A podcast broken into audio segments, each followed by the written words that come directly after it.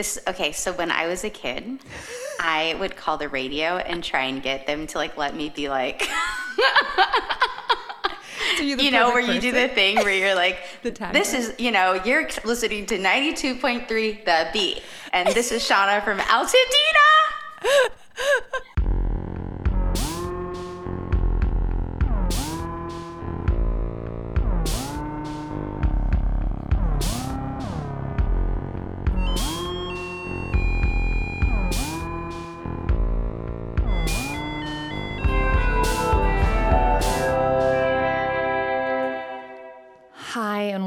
to Mutual Reception. Today, my guest is Chauna Bryant. Last spring, we got to sit down and talk a little bit about the diversity of modalities she teaches and instructs, including breathwork, gyrotonics, and Pilates, the breathwork training program she founded, Breath Liberation Society, the Frankie Hugh Clinic, her journey in the wellness world, her aspirations, her frustrations, and the importance of having a diversity of teachers and practitioners so that we can all see somebody at the front of the room who looks and sounds a little bit more like us.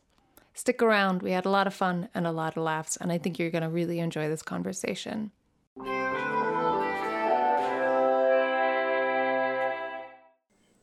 this is chauna bryant and you are listening to mutual reception Hi, Chauna. Welcome to the show. It's so lovely to have you. A thing I like to ask everybody who I have on is how did we meet? okay so we met through your partner jennifer patterson and what's super fun is that I was friends with Jenny and had never met Jenny in person and like always kind of interacted with you as well. And I came to New Mexico a year ago and I remember I was like, this is such a me thing actually. I was like telling my partner Yanni, I was like, and then I'm gonna I'm gonna go to this birthday party, then I'm gonna go stay with Jenny and Rose. And she's like, what? like, do you even know these people? I was like, I totally know them. And and so, you know, I was like in the middle of me. And so I'm also I don't drive a lot. Like I don't love driving. I'm not a driver. I'm good at a lot of things. Driving's not something that I or any of my friends would list at my top 10. And so in order to get to you and Jenny's house, I had to like really like drive up a mountain by myself. And I remember like it was super funny because Rose, you're such a caring person. Like you were like like coaching me through it. You're like, okay, you need to print off the instructions or memorize them because you're gonna lose cell reception and da da da da da. And there's all this stuff to get to your house. And like, and I was a little bit anxious anyways because I was like, what if they're weird? What if I'm weird? You never know. And I'm just gonna come stay at your house for a while. Like, I just, you never know, right? So I was a little bit nervous anyways. And I had to drive up that mountain by myself. And I remember parking my car at your house opening your door and coming down the stairs and just like throwing myself into your arms, which you totally let me do. and I will never forget that because I was like, I was so proud of myself. Like, I'd driven up a mountain for like two hours by myself. I didn't get lost once.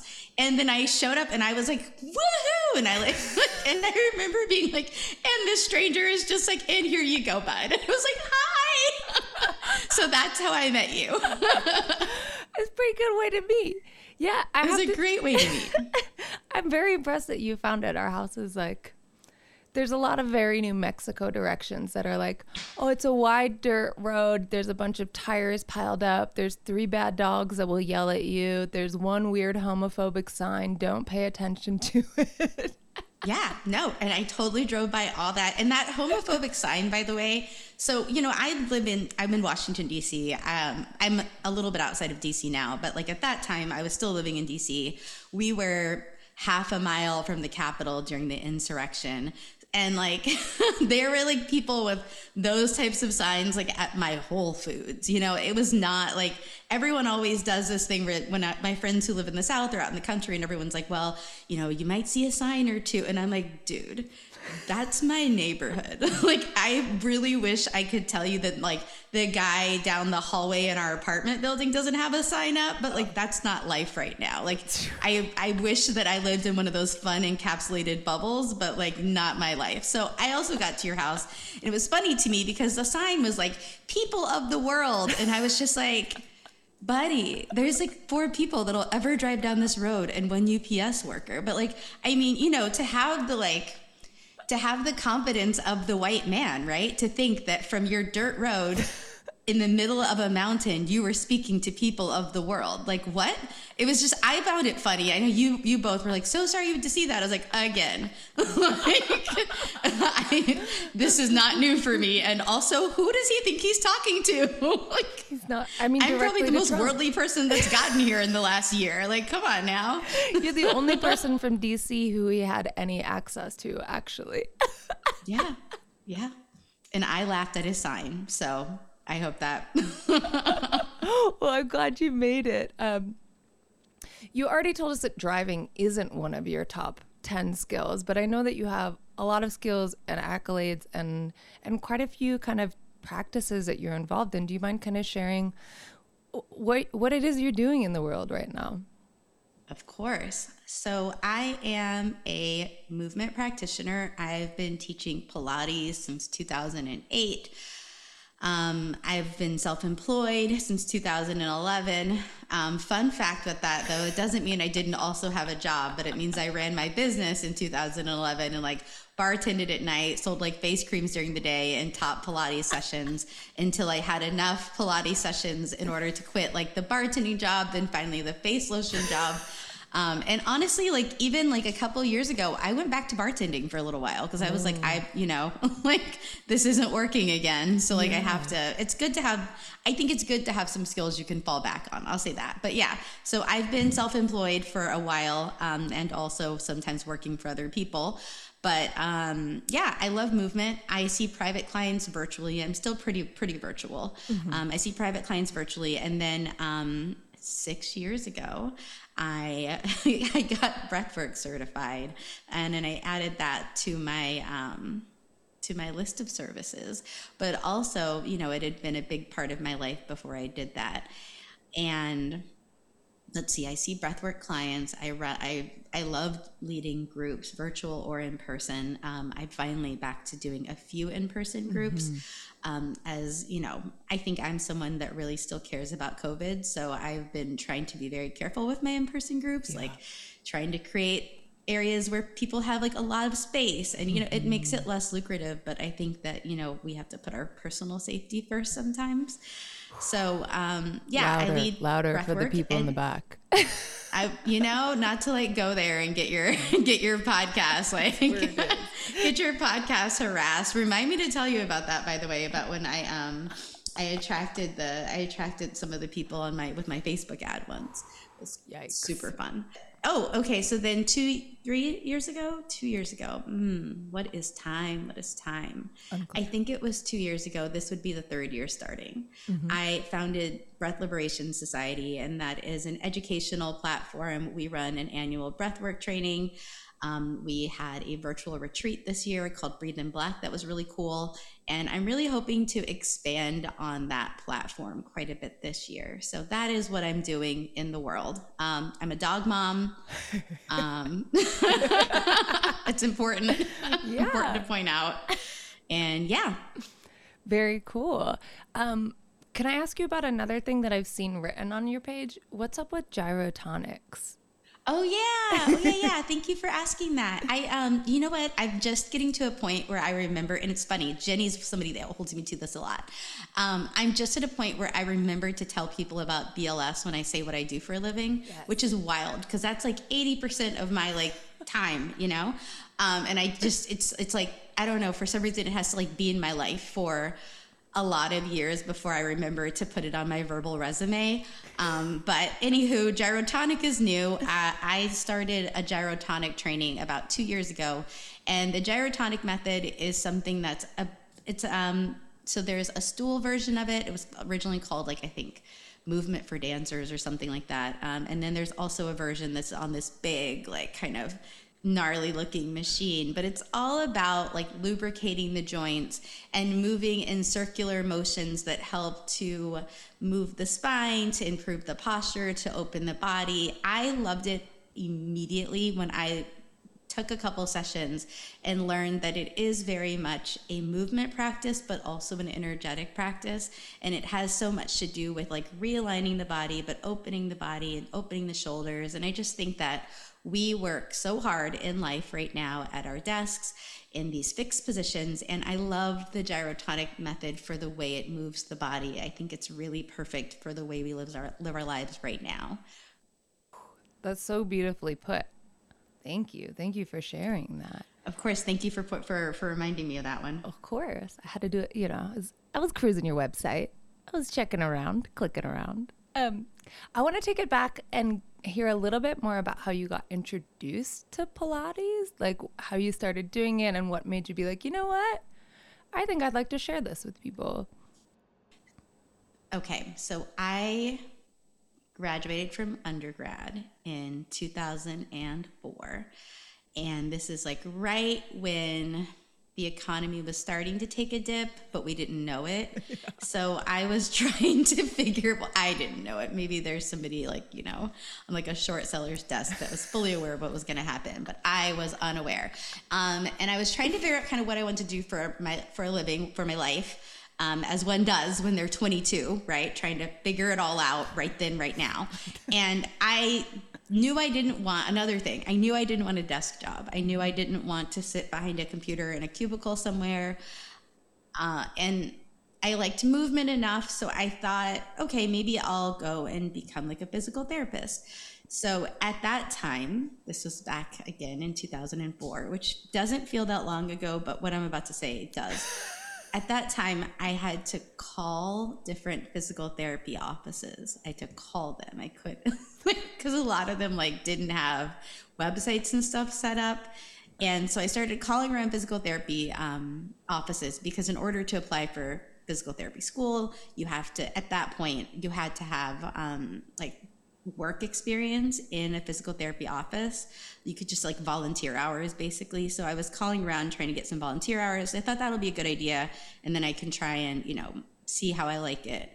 Um, and I, yeah, I started working.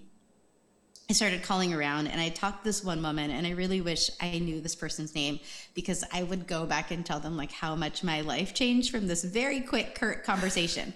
So I was like, I want to be a, a physical therapy person and and this person this woman told me that the industry was changing that the health industry was changing dramatically and that if i wanted to be a physical therapist i needed to add in another modality i needed to either be pilates certified or i needed to get a massage therapy certification and she told me to do either one of those and call her back and that she'd hire me oh. and i was like okay what's pilates so I went on my like gym, you know, I went on my gym website thing and I we were, you know, the paper where they used to print the schedule mm-hmm. and I figured out that there was a Pilates class and I started taking Pilates once a week. Uh, and a lot of things changed. I was a big like cardio person at the time. I'd be on a, you know, just cardio, just that was my mindset, just cardio.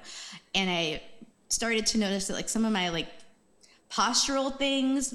I now know where postural things started to improve. Like I had, I would stand with my back arched a lot, and I stood for a living still. Then, so you know, I would get with, with the muscle strength. I was like, oh, this is better. Like I, you know, all these little things that were kind of like little aches, and you know, I was like 22, so not so many aches, but like all the little things that like I felt like I needed to improve or starting to improve. And I was like, okay, there's something to Pilates. And I just, I started studying it uh, and I never made it to physical therapy school, but I did start studying it. And eventually I went and did my, I did the 800 hour comprehensive training here in Washington, D.C. And then I, yeah, I, I started teaching like early mornings and middays and I bartended at night for a long time. Oh and then I oh I was superhuman. And then yeah, I finally had enough enough Pilates clientele to quit, you know, bartending as much. And eventually, yeah, I stopped selling, stopped slinging lotions at Kiehl's, and I was able to just teach Pilates full time. Nice, nicely done. And then, how did you find breath work? Breath work I found because I wanted very much to be a fitness mogul. I'm a driven person. Uh, we'll get into my chart, I guess, in a little bit. Um, I wanted to be a fitness mogul, and everybody I knew, everybody that I looked up to, people who were, and I also now understand how how much of a lot of this can I curse on here? I Of didn't course. ask that in the beginning. Yes, okay. please. I now understand a lot of how much of this was bullshit, but like I would go to these I would go to these web, you know, these like retreats or not retreats, but like these like conferences, right? And I'd sit in the room with my little notebook and I'd like try and learn, absorb everything of like these people who were giants in the field of fitness. They had nationwide companies, they were global, they were making, you know, all of this money, and they'd sit there with their like manicured faces all relaxed and they're running these giant conglomerates and everybody was like how do you have it all? How do you do it all? I'm going to point out that a lot of these people were men but you know how do you have it all? How do you do it all? And of course everybody just responded and they were like oh i meditate. I do i do transcendental meditation. I meditate and I was a big believer of like, you know, just like live the life you want. So I was like, okay, I definitely should start meditating ASAP. So I I went and I did the transcendental meditation training and I would sit for 20 minutes twice a day and I'd say my word in my head and I struggled so much. Mm-hmm. like just struggled. Like I I mean, I have a really busy brain and I feel like the second I just even try and drop in, my brain was like, remember that stupid thing you did when you were 19? Man, you know, poof, what were you thinking, right? Like my, my brain would not let me relax at all. So in the middle of this, you know, me trying to be enlightened, um, a friend, of, a client of my client and friend of mine, a Pilates client, was just like, you should go to this woman. You should go to this woman um and you know and they she's gonna like be you should just try her. Like she's ma- she's like this magical woman you should go. And i was like i don't know about any of that. You know i grew up super adventist. And so one thing about adventism is that they believe very much that like if it's not of jesus it's of the devil. And so like as much as i'm not adventist anymore like i had a really big resistance. Even people would like om in yoga and it would throw me. I was like, I don't know about this. Like, are we? Mm. Is this the slip and slide to hell that everyone talked about? You know, like I couldn't. I couldn't. So, but my, I'm, I'm real very much. These are things that are like ingrained in my soul Amazing. that I like. It's. I mean, even now, occasionally, I'm like, oh, it's funny that's still there. So, how I got into breath work is I went to this house. I drove to this house, which I feel like again, This is a if theme. you're not like if, if you're not like driven to like some stranger's house on a healing journey, what are you doing? What are right? you So what are you doing? I went to the stranger's house and she like put me on a table and I laid down and she was like, okay, start taking these big breaths in and just keep going, just keep going. And this person is someone who's just like very studied, just done every, you know, every learning opportunity possible. And they've kind of just like mushed it all into like a healing experience. Um, and it was really interesting to me because one, at that time, I wasn't super in touch with my emotions. And all I wanted to do was just cry my eyes out. And I was really unhappy with the idea of crying in front of this stranger, like hated that, hated that. And all I could do was like continue to like just think about this like gorgeous house that was right behind her house and i just saw like this beautiful house and these people and like this whole life and i was just like completely immersed in that trying to just like focus on that so i didn't like wail my eyes out the way i was it was really caught me off guard um, so the fun part is that i sat up from that session and she's like, How was it? Blah, blah, blah. And I was like, Oh, I was like, I got really emotional, but I, I don't like crying. So I wasn't going to cry in front of you. So I just focused on that gorgeous house behind you. And she was like, What house? And I was like, The house. And I was like, the, Through the window. And I got up and there was nothing but forest behind that house. Holy shit. Nothing but forest. I was just like, what am I? Am I losing it? Like, what type of it? Like, and which is interesting because as I've as I've learned more about my own intuition and I've worked more to develop it, I am not a visual person. I feel, I see, I, I feel, I hear, I know. I do not see ever. Like if you in a meditation or tell me to imagine a river, I can't see a river. I can hear a river, I can mm-hmm. feel a river, I can't see it. So the idea that my first breathwork experience ever was very much like a visual experience is, is was like the first and last time, you know, it's just gone forever. Um, but that's how I found breathwork. And then I I thought this person did like Reiki, um, and I thought they did some other stuff, and I just never really asked. I was like, whatever, I'm just gonna keep coming because this is working. Yeah. And I finally I was going back and forth from you know DC where I live to yeah. LA, which is home. And when I'd go home, I'd always take all these like workout classes, trying to see like what was new, what was the latest thing and I kept seeing like breath work on schedules and, mm-hmm. and I just mm-hmm. could never make it. My parents live outside of LA. So any time I drove into LA, A, I had to like pay for gas and, you know, like spend an hour in the car, which we talked about my driving. um, so, you know, I just, it had to be a really big deal for me yeah. to drive all the way into LA. Yeah. And I just, it, it was always, you know, the classes were at like 7 p.m. I'm like, I'm going to be in traffic the whole time. Like, you know, I just, I never made it, but I, I came home wondering about breath work and i was talking to this teacher that i was going to and i was just like what do you think? She was like i just i wonder like if, you know if you don't want to just start like you know studying a little and like growing a little more into your intuition. And i was like have you ever heard of breath work? And she was like yes. And i was like i keep seeing it on schedules and i'm like wondering what it's about. And she was like okay. And i'm like why what is what is wrong? Like what what are you doing? Why are you looking at me like that? She's like so we've been doing breath work this whole time I was like, oh, oh, okay, all right. So it's just it's that breathing thing. She's like, yes, it's that breathing thing. I was like, huh, good to know. um, so I was like, do you think I should go to breathwork training? She's like, yeah, of course.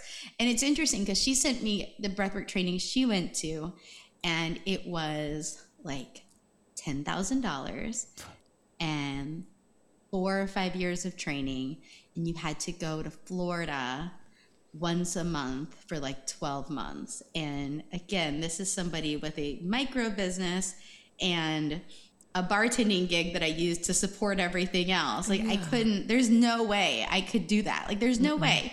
And and you know, that much money over that long period of time, like it doesn't even sound that offensive to me anymore. It, you know, cuz it's it's four years. Like that's if you break that up, it's not that expensive. But like the sticker shock for me oh, immediately yeah. was like, for something that I didn't even know I like. You know, like what do you?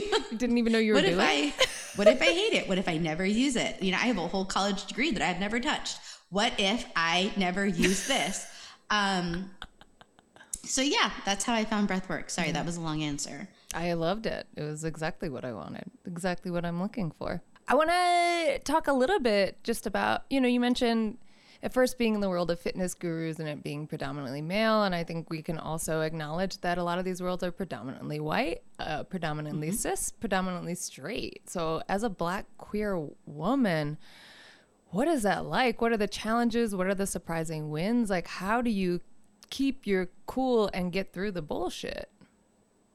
Mm, how do I keep my cool? So what I will say is that my cool has gotten less cool. Um, That's actually good, honestly. I've got to say that. Yeah. Um, you know, I think so. I'm I'm in an interesting space in that I started dating a woman when I was 35, mm-hmm. uh, and like came out at like 37. Okay. And so I'm. I think I was probably always a bit on the buyer side, mm-hmm. then I don't think I was ever like. you found ways. You found workarounds, is what you're saying. Yeah, I, but I would have never. I always thought it was more just like fun, not necessarily like gay, gay. And like yeah, then yeah. I like met Yanni, felt like madly in love, and was like, all right, we're just gonna whatever. So the point of that is it's I've been it's been a shorter I've been shorter shorter in this space. But one thing I think was the win, the surprise yeah. is that like when I moved into more spiritual spaces, it was like I joined a secret club. Like people it was like it was you know it was the best thing ever. People yeah. were like immediately like, "Oh, also queer. Like love. Hi. How are you?" How it was mm-hmm. it was the coolest thing. Like I think if you could be a queer witch in this world, like you've joined the best club out there in my opinion. Like it was Oh, yeah. just this like really cool welcoming environment that i of people who i you know i didn't i didn't expect that. Like i didn't i haven't always been in spaces where people are so loving and so mm-hmm. welcoming. I think i'm usually in spaces where things are a little bit more competitive a little bit mm. more like if I help you, then maybe it's going to move me back. So just the whole like arms open situation of being like queer in a spiritual world was actually pretty cool. Um, that said, you know, there's oh, um, there's a lot of other stuff that just like has always rubbed me wrong that now like i said my cool's gotten less cool. Now i'll probably call people out whereas i feel like before i just let stuff go. And just like whatever. I'm here to learn what i can and get the f out of here. Like i'm never coming back. I'm never going to be one of your disciples but i need to learn this one thing and i'm like willing to just like ignore the rest and do it. And I don't know that I'm really willing to do that anymore. You know, I don't know that I'm really willing to just like yeah, I think I I I think I'm a lot more for example, when I work with people, if somebody messages me like, "Hey, do you want to be in my podcast?"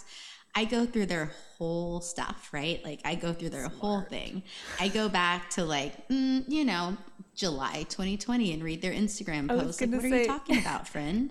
Did you care about Black Lives Mattering then, or no? You know, what are you, or were you were you fucking complaining about statues being defaced? Like, you kind of have to, you know. You gotta like gauge people. Like, you go back, gotta- go back to like true. April 2020. Are they bitching about the gym not being open while people died? A lot of people died. Like it's kind of one of those things, you know. I think I'm, I do think I'm a lot more conscious. Mm. Um, yeah, It sounds like too you're like tuned into like the more subtle reads so that like you don't have to have like like you can pick up the microaggressions and not have to be there for the macroaggression. Like, you know what? I'm out. I see. I'm gonna I weed see. out your sovereign body. It's gonna yeah. Like so many words are so. I- It's so helpful to me that like people use the same language. You know, it's, it's if people if there is a little less like you know just like it's like they everybody just copied and pasted the same thing and it's super helpful because it helps me see people for who they are right away i don't actually have to read super far in you know to any of the crap because i'm like oh i see okay cool cool cool. Divine feminine. I see that. All right let's go sovereign body. All right thank you. Hmm You're, are you my body my choice but not actually for women's Right. rights? I understand now. Thank Yeah. you. That was super helpful that you put that in the beginning of your post you know? Yeah. um yeah it's tricky stuff. But yeah i think it's been it's been surprising. I it, i find myself doing a lot of firsts and that's weird for me Yeah. because i don't think i'm i don't see i think i'm a normal person. I think i have good ideas and i think i i have the ability to do a lot of follow through which i'm honestly trying to like back myself up on at this point. Mm-hmm. Like mm-hmm. just because i have a good idea and i don't think anyone else is going to come up with it doesn't mean i have to do it I just let it go. Really, I really am doing that. There are going to be a lot of beautiful ideas that die simply because I am trying to honor my capacity and not work myself to death. Yeah. Um, and it is what it is. But you know, like I said, there's a lot of firsts. Like we, um, we had we had breathe in black over the fall which was a really big undertaking but it was really beautiful because it's something that i'm not gonna i don't believe in being like this has never been done before because i don't know what's been done because you know i don't know what's been done. I'm not gonna say that but like it's it's the first i'd seen and since i've been paying attention. How about that where you know people were able to come together and where you know we had a, all black presenters and black breath workers featured. And and you know this all happened because so often i'd go i'd get invited to these things which i'm grateful for that. Like i know people are trying to invite me to the table and i'm not i'm not knocking that. Mm-hmm. But i definitely have very many times been on panels where i'm just like i'm one of 50 people and i'm the only black person here right? Like i'm the only black i'm the only publicly queer person here right? Like like it's just like what are we doing y'all? Like i know i know that we're out there. And to the credit of like especially the black queer community mm-hmm. i get it. Everybody's real tired. Like i know when i've reached out to people and i'm just asking them to participate in my events i get the nicest emails back of thank you so much. I love you. Keep going. I can't participate because i'm at yeah. my at my complete capacity. And that i understand. So i you know again there's it's complex but but it's it's been interesting to kind of see the spaces i'm invited into the the people who are like hell yes yay you're here! And the others who are like oh please can we take your picture and put you at the front of our thing so we can show that we're not? You know i've gotten also very i'm I've gotten really um, intense about that too, actually. Good, good for you. I mean, I just loved, I love seeing Breathe in Black come together, and I also feel like it's such a good answer. There's like such a bullshit phoning it in response of like, we would love to have a more diverse platform. We just struggle to find the talent, or this or that. It's like, no, no, you just aren't looking with intention and you don't have relationships with this these people too so then you're offering people exposure without real tangible support, which is pretty fucking whack, I think. Yep. Yeah. Yep, that's literally it. Yeah, but yeah, I think it's just so and how's it how's it felt to be able to like be a person who's making more space for black folks in these worlds? It's been really cool. Um, it's been really, really cool. Pilates has grown so much and that there are a lot of black pilates instructors and i love that. And breathwork we're on our way. We're, oh, we're yeah. on our way. Um, but it's been it's been neat to have people come and just be like you know i have done breathwork for four or five years. I've never once done it with a black person. You hmm. know i think that's I love that. Like I love being able to create that space for people. Yeah. And you know, and I'm always like, okay, well, I'm not the only one. So like you should know that there is do you want me to send you a list? Send me your email. I'll send you a list. There's a whole list of us. Like it's a thing, you know, but I think I think it's really important for for people to see themselves represented in the front of the room. Yes. I think it's there's something to be said about sliding scale spots and access but I think it's also really important for people, if they choose to, to see themselves reflected in the front of the room. And that's Black people, that's queer people, that's trans people. Like, I think they deserve to be able to see themselves in the front, not just in their sliding scale ticket, but like to see somebody with a voice holding the microphone, to see somebody with, you know, with their same lived experiences or at least similar enough yeah. to like recognize and see each other for who we truly are in the front of the room. Like i think that's so important. Yeah. And really really beautifully said. Thank you for that. Mm-hmm. um, speaking of growing and and making that more possible can you talk a little bit more about breathwork liberation society your training program? Of course i can. Breath liberation society started two years ago after me and my friends very publicly left our breathwork community. We asked for quite a bit of change. We were hoping to see growth. Um, and, you know, it's interesting to have these conversations years later because mm-hmm. now years later i can see like I, I was truly i was truly optimistic i will admit that i was really optimistic that change could happen in that space. And two years later, I can now see that change has not happened in that space. And so I, I feel much more comfortable with what we did because yeah. it was like we asked you to change. And then when that wasn't looking super likely, we chose to walk away and to let everybody know about our conversations more so that they could be responsible consumers. So yeah. people could look at what was said, the promises that were made and then you know make choices for themselves. They can read and be like okay i've read all the things. I feel well informed. I'm still going to choose to go and study with this person. Or they're going to read all the things and go oh no that those are a few things that really mattered to me.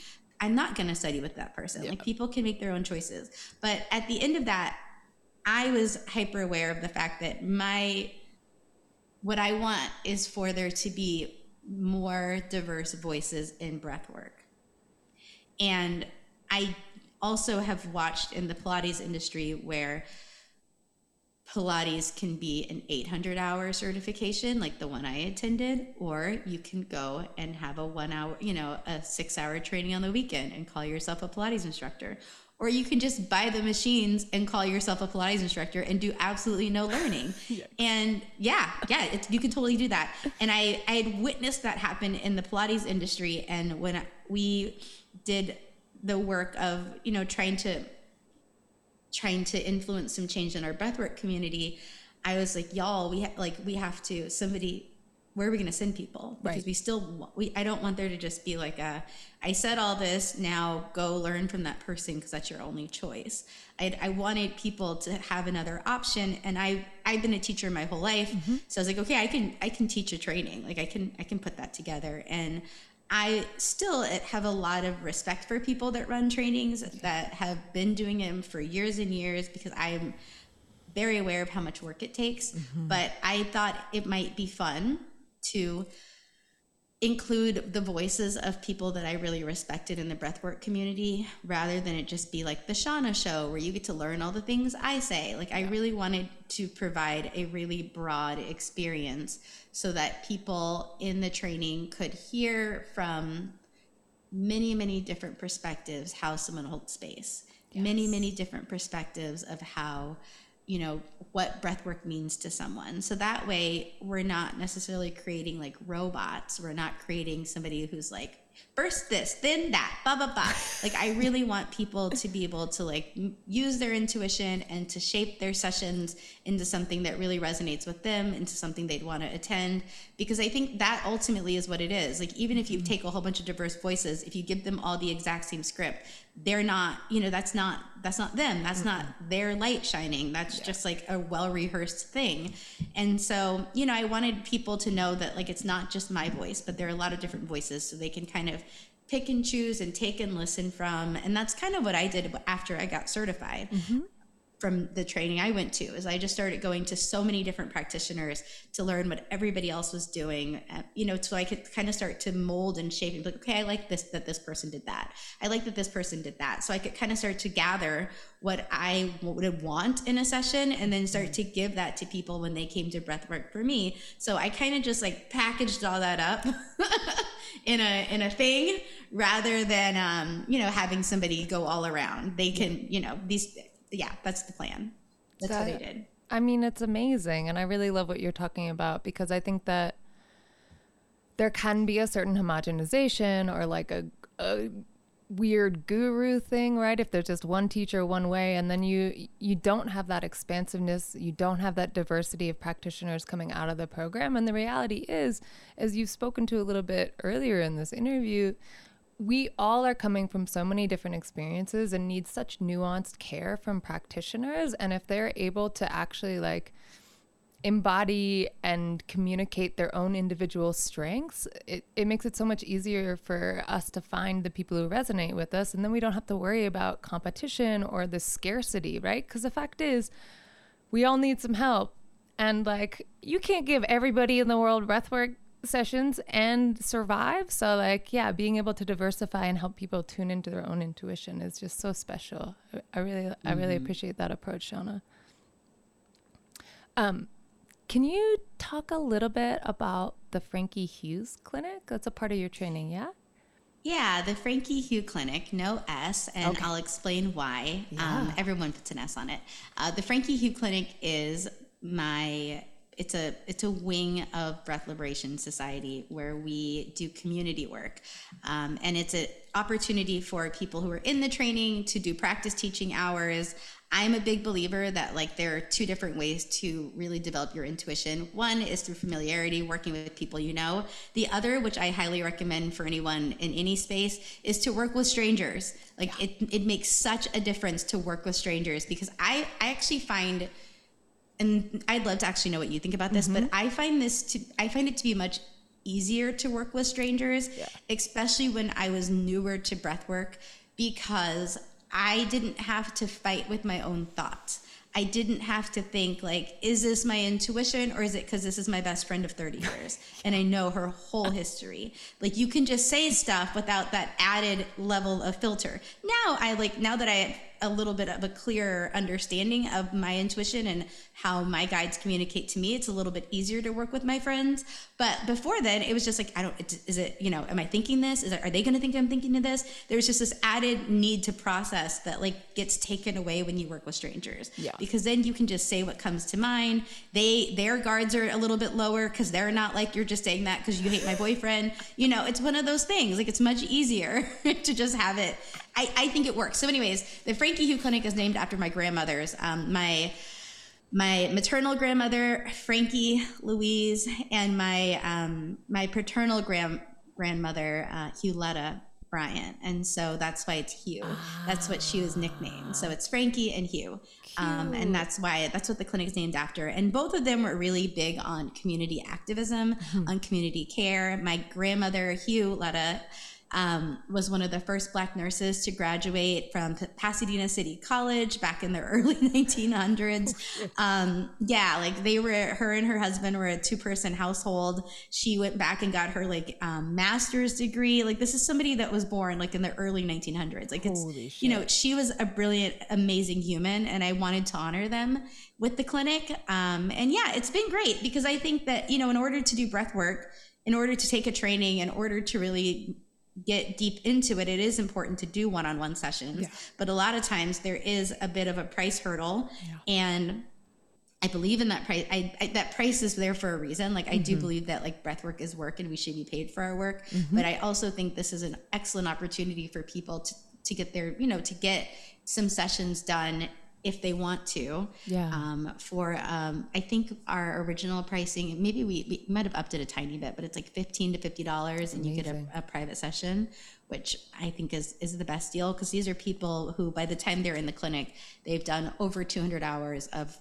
of like learning, of practice teaching. They're super ready, and yeah, that's the Frankie Hugh Clinic. Ah, I love that. And I, I just love these creative ways to get m- multiple access points and also to provide the clinical training that, that folks need to really be astute, responsible practitioners in this world. Yep.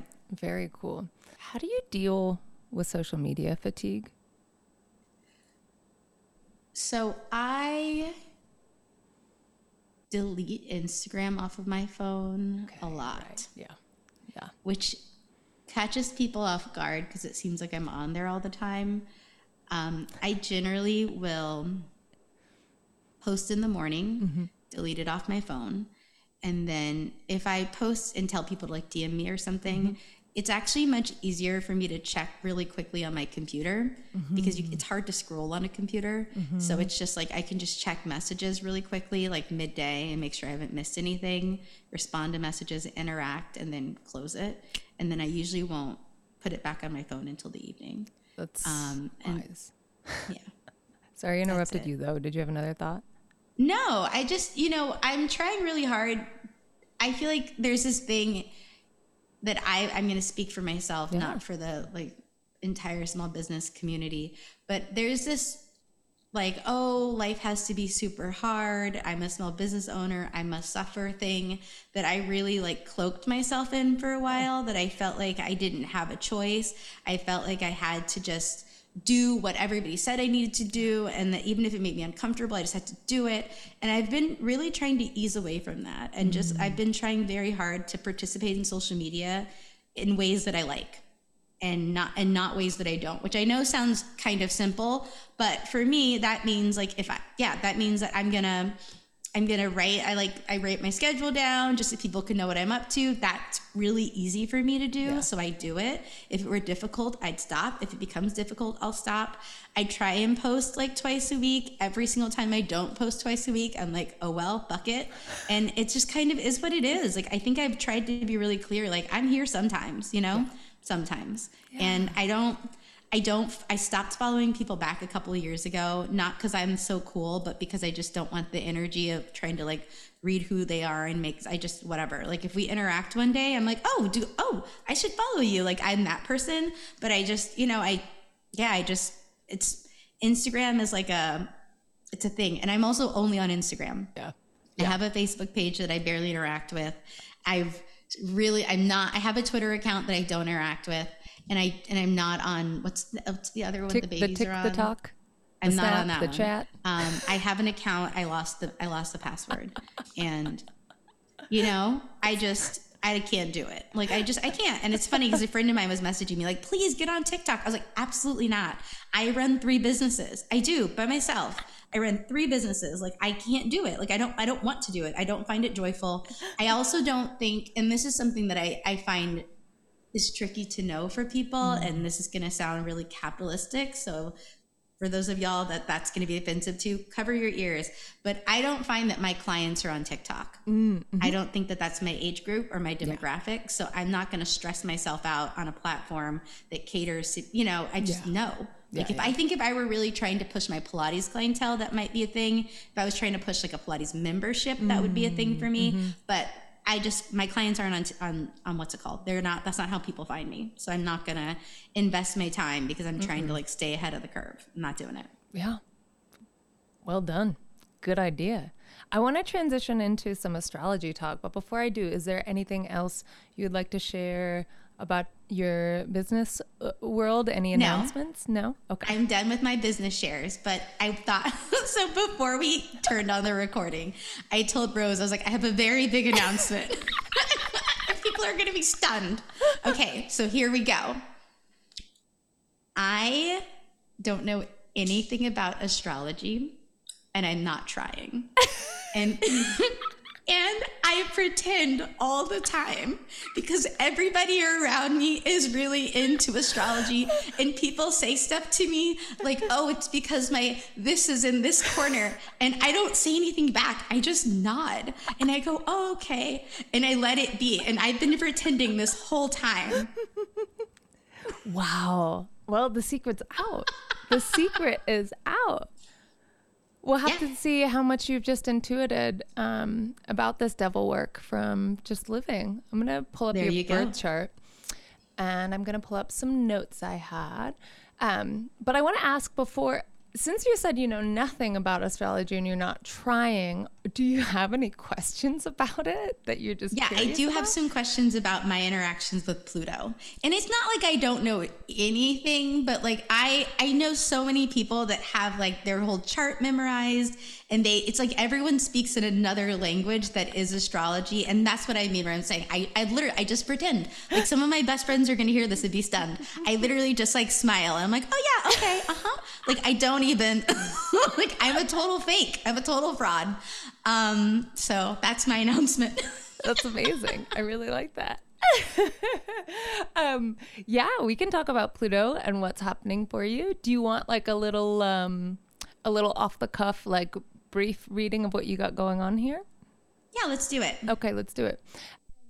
The first thing I want to say is it looks like you really need and want your work and your days to reflect your values. And that, like, I think you're in this life to learn to be a little less hard on yourself.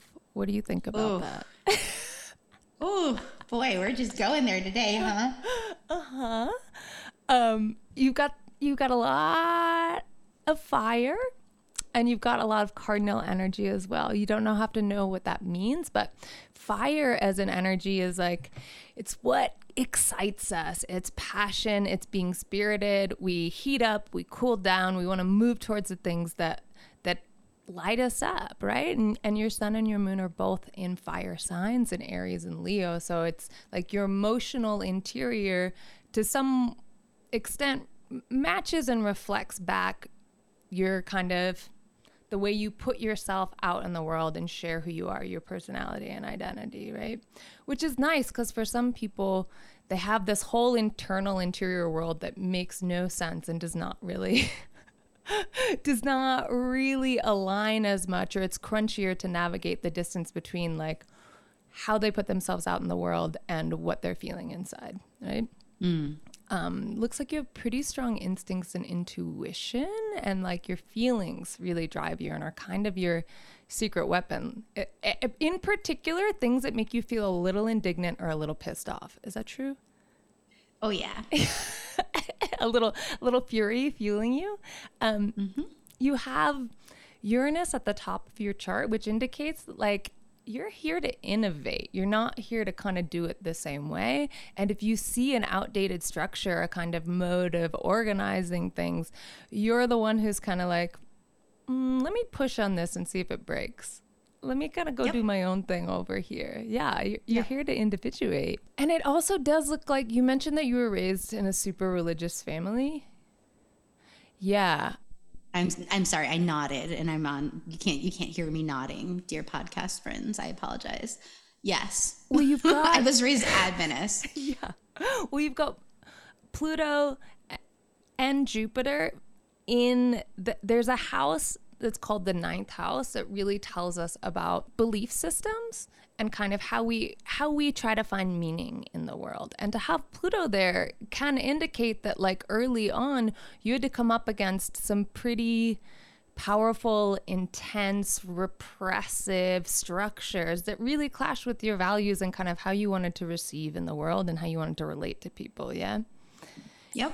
And, and almost some zealotry which the immediate feeling of not belonging there or not not really feeling like this is reflecting how you want to move in the world kind of honed this point on you i think that now you're it made you get really clear by rejecting that it wasn't enough to reject it it made you get really clear about what are you accepting though what do you believe in if it's not that does that make sense Yep, I'm very principled. Yeah, and I feel like a lot of what you were talking about that I love so much in the interview was kind of the sense of like it's not enough to just be against that thing.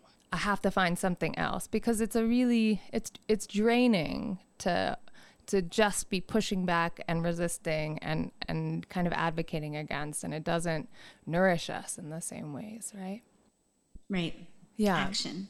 Yeah, but yeah, I just see this real capacity to dig into your heart and kind of fight fight for your own needs and carve something out for yourself that like it, it doesn't look easily won. It looks hard fought but it also looks like so enriching and empowering for you. Does that feel true?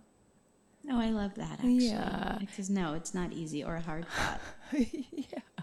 And ultimately, I think you do, you are seeking a spiritual community, but they need to be one that's actually like able to show with action what they believe. I don't think you're very impressed by big talk. I think you really want to see people show up and actually do the fucking thing they said they believe in. Yeah.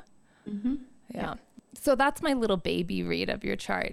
Did you have some questions? You want to talk about Pluto a little bit and see what's happening? Yeah, a little bit. I found, um, I don't know, there is like a, so again, I'm going to butcher this, but every time I read on Instagram, people are like, Pluto goes into something, something. Like I get, it's like I'm like getting kicked in the face. Like there is like such like a serious, like, like hangover, like just this real intense life all of a sudden where I'm just like, goodness.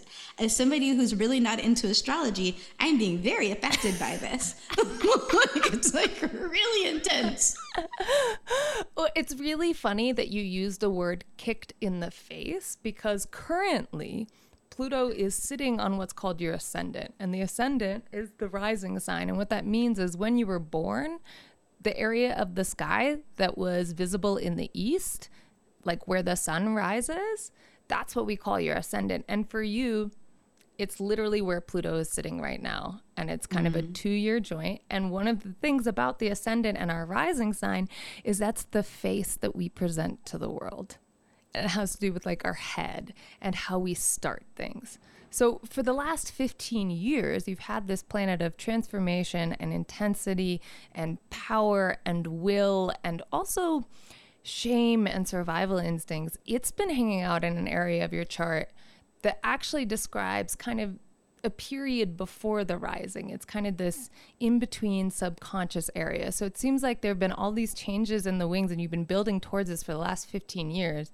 And now it's bursting through, and you may be like, wow, this is invigorating and also exhausting and also really intense and overwhelming. And like, who am I? Does that make sense? Yes. No, yeah. totally. And on top of that, you've got just a shit ton of energy in this first house. So this is like you are figuring out how you want to structure the next 30 years of your life, honestly, because Saturn is here.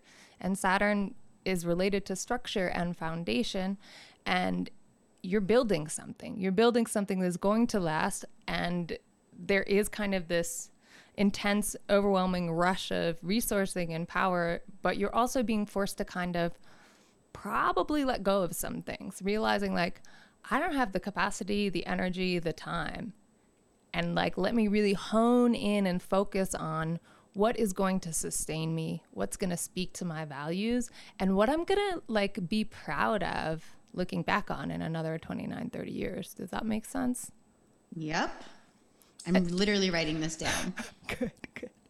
And and so the other the other kind of big action that's happening is you have a lot of energy in your second house. And the second house is where we find resourcing, right? Not just money, also energy, also kind of our skills. It's it's what we have to work with and share in the world. Natally, your moon is there. So that's why I was saying your instincts and your your ability to respond with feeling is is one of your great assets in the world and now it's getting a lot of support. So there's a creative vision and some collaboration that's like definitely happening and and really strengthening kind of your your relationship to to your own specific brand of spirituality and the community that that kind of holds and shares those same values but you're also it looks like there's going to be a little more ease. You have jupiter which is a planet of wealth expansion and opportunity there.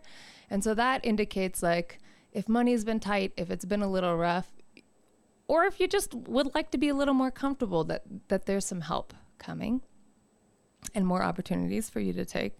Though, and we've talked about this is one of those reading for friends things, right? Like, I know that you've had some shit, some surprising, annoying stuff you've had to deal with in the house that you and Yanni bought. Uranus, the planet of surprise, disruption, uh, upset, upheaval, the underdog, is sitting right at the bottom of your chart right now. And that, among other things, indicates house and home and that kind of feeling of stable roots. And so mm. when Uranus comes through, at first it feels really fucked up. It's not pleasant, right? And it's disruptive. It forces us to change really quickly and to adapt.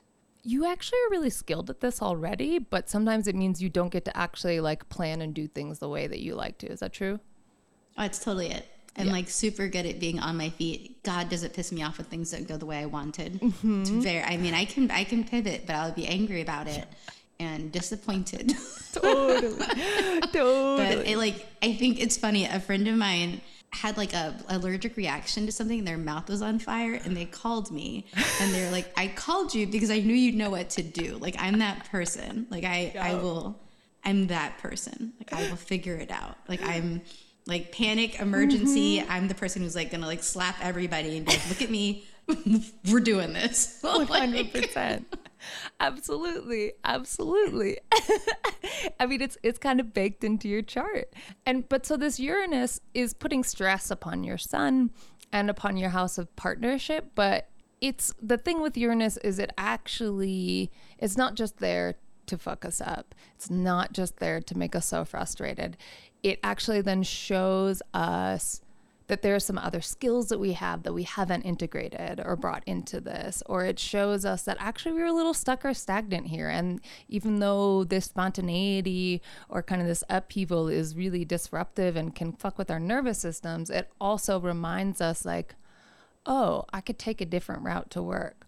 Oh we could try and share responsibility in this different way oh, if we have to tear out this wall anyway, let's take a second and think like, well, do we want to put it back together the same way? Or is there some other way that actually is far more conducive to us and actually makes more room for us in our life and in our possibility? So that that is probably what is like pushing on you the most right now. It's like the most intense aspect besides this Pluto on on, on your ascendant, right?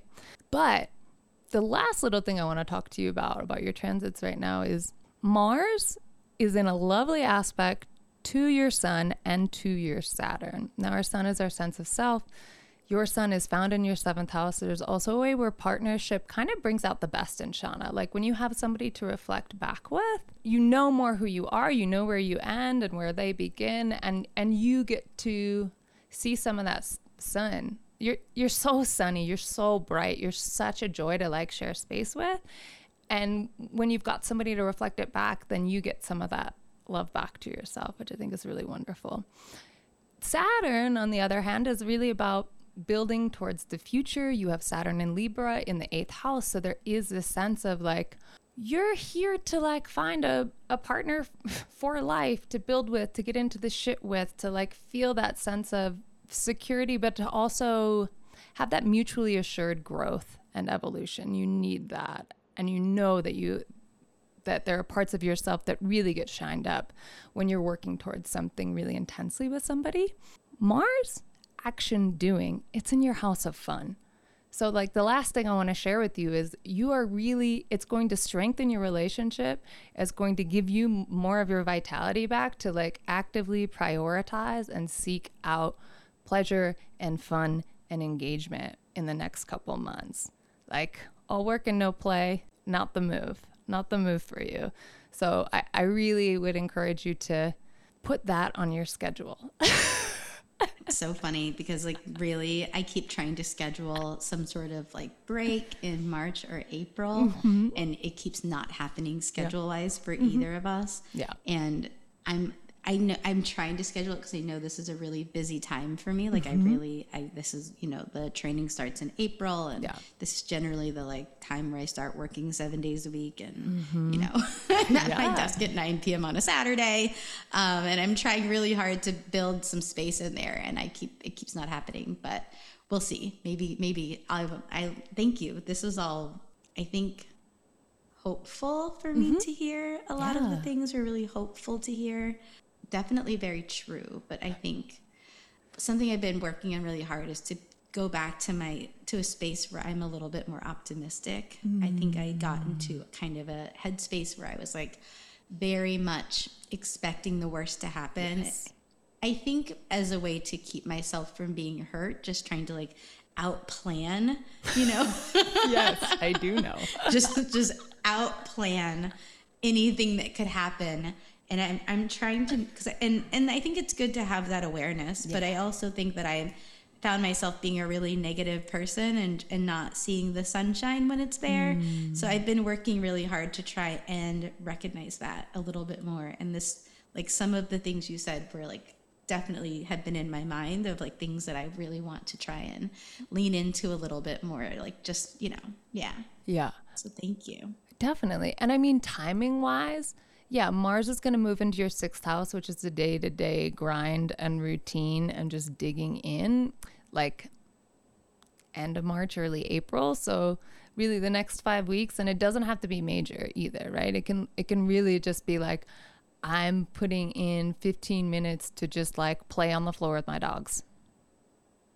Super simple, but just remembering that joy, like, and because I know that sometimes we can we decide we need it has to be like all or nothing or that like it needs to be this like very specific set and setting for me to accomplish this. And then it's like oh but also there's little ways i can tap into joy like just putting on music real loud and dancing around in the room for five minutes in between sessions you know? So i just encourage you to find little ways to bring more play and pleasure into your life in the next month so that you because the thing is that recharges us right? Mm-hmm it and does. You, and you need that reserve. You need that like savings account of pleasure.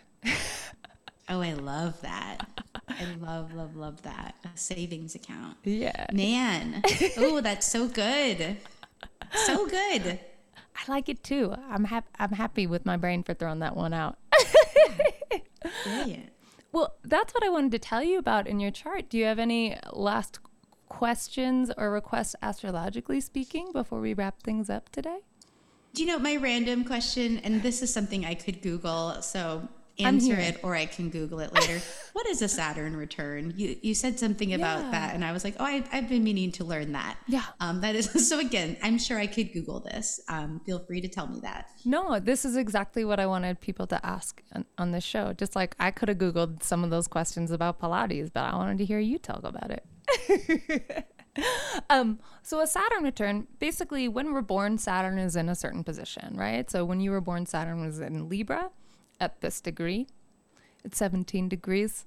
I'll share that, but we're going to keep the rest of your birth info a little nebulous for your privacy's sake. Um, I mean, I like love my birthday. I write it everywhere, so it's not even a.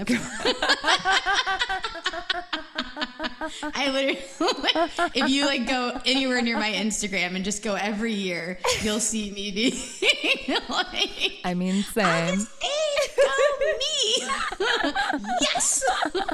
It's a good one. It's a good, it's a solid date, you know? Good birthday. That's a good one.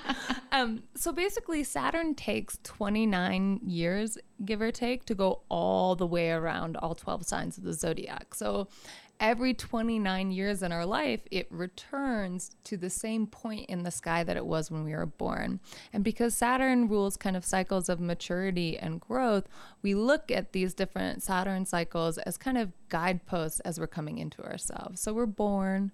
And then around, you know, between the ages of 27 and 30, when Saturn returns to that point, is usually when people start to mature into themselves and start to face the realization that regardless of what happened up to this point, regardless of how fucked up my family is, how hard my environment is, like from here on out, it's up to me and the choices I make to shape my life.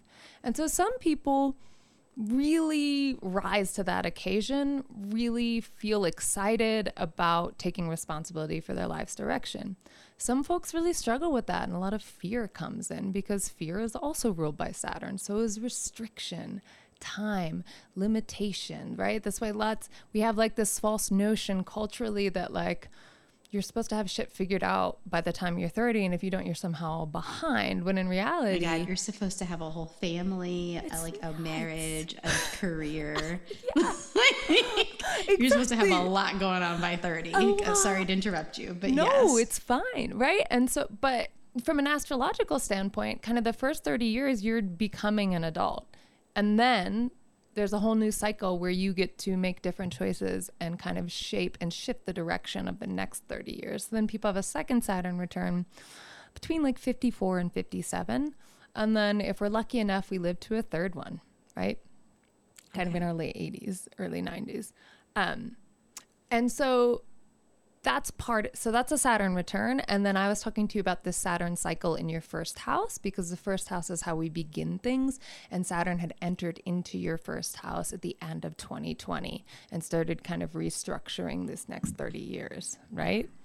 But yeah so that's a saturn return. Do you have any any other astrology questions I think that's it. Is that okay? I'm sure I could talk more, but this No, those were those were my two. I wanted to talk about Pluto and I wanted to know what a Saturn return was. no it's absolutely perfect because timing wise this is where i wanted to land Yay, go us. Where can people find you, Chauna? And what would you, is there anything else you'd like to share with us? Anything upcoming late spring or summer that people should check out?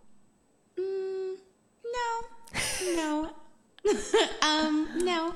I'm gonna. I think um, early summer. I'm going to be joining a podcast with my friend, um, and I'm going to be like co-hosting with them. So that's going to be a fun announcement if you're looking for something for me for early early um, summer. And no, I don't think so. Um, you can find me anywhere. Uh, I am my name, so it's my name is with a C, C H A U N A. Um, I'm Chauna Bryant on Instagram. That's my website.